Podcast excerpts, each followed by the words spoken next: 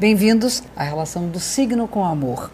Tanto pensando quando nos apaixonamos, nós somos daquele signo e como é que ele age, como quando nós nos relacionamos com alguém desse signo. Hoje vamos falar do signo de Leão.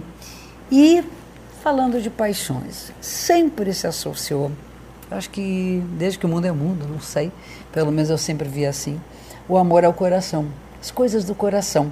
Eu me lembro que minha avó me perguntava, e aí, como é que está o coração? Ela não queria saber de trabalho, ela não queria saber se eu estava bem de grana, ela queria saber como é que ia meu coração. E como é que vai meu coração? É como é que vai o amor, como é que vão as paixões. Por que eu estou falando isso? Porque leão rege o coração. É um signo que pulsa a vida e que pulsa a paixão, que pulsa essa força magnética que é, é olhar para o outro e se sentir olhado e se sentir apaixonado. Né? Então, um signo de fogo, como todos os outros, assim como Ares, assim como Sagitário, são signos muito empolgados nas suas relações e mergulham muito intensamente naquilo que sentem. A questão do leão é todo o poder que ele tem de atração e de magnetismo. Isso significa que o amor é para ele o que ele sente. Se o outro não tem esse olhar igual, ele vai se sentir um pouco inseguro. Então, quem é de leão precisa muitas vezes ser aprovado para poder dar vazão a esse amor, essa paixão. Eu sempre pergunto para os leoninos: imagine se você em cima do palco, uh, atuando, qual o grande medo? Aí diz: medo de errar o texto. Eu digo: ok, mas e se não for aplaudido? Não, nem pensar. Então, no fundo, o grande medo é não ser aplaudido com sua exposição.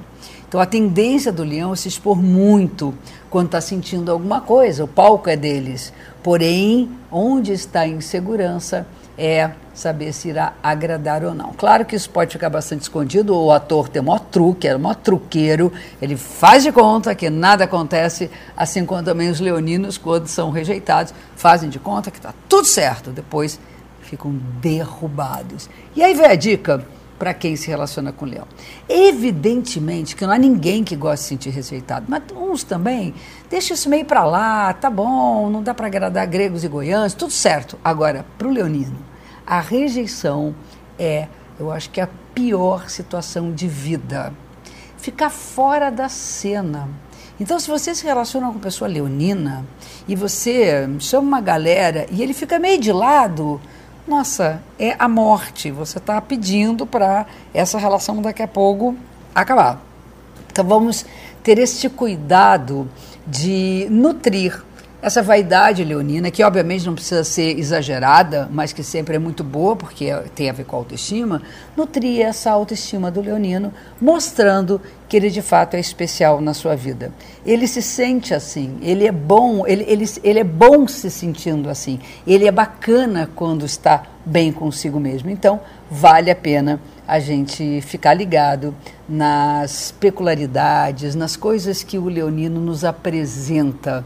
Isso vai manter a relação viva. Eu acho que para conviver com o leonino e um leonino também no amor, tem que estar tá sempre tudo muito intenso, tudo muito up to date, tudo em dia. E aí haja coração, haja emoção para viver esse tempo todo com eles. Eles não ficam mornos, não tem uma meia temperatura, ou é muito quente ou então não é. É claro que tem uma característica do leão que é disfarçar-se, essa coisa muito do truque leonino. Mas fique ligado, porque esse disfarce, a máscara cai e aí a gente fica sem saber exatamente o que fazer diante daquela pessoa que você tanto admirava e que de repente não está mais afim, não tem mais aquele glamour todo. Esse charme é fundamental num relacionamento. Amor e charme é parte da vida leonina. Então ele encontra alguém, ele cria um ambiente que seja um ambiente atrativo, magnético e vibrante. É como ir numa festa. A gente quando vai na festa a gente se arruma, se enfeita, é, vibra e se diverte. É assim namorar, estar, ser casado com um leonino. A vida é uma festa. O problema é quando a gente chega em casa e tira a maquiagem ou quando a gente vai botar aquele pijaminha, mas aí a coisa pode ficar quente também. É isso aí. Fica um Um grande beijo de novo. Até o nosso próximo encontro.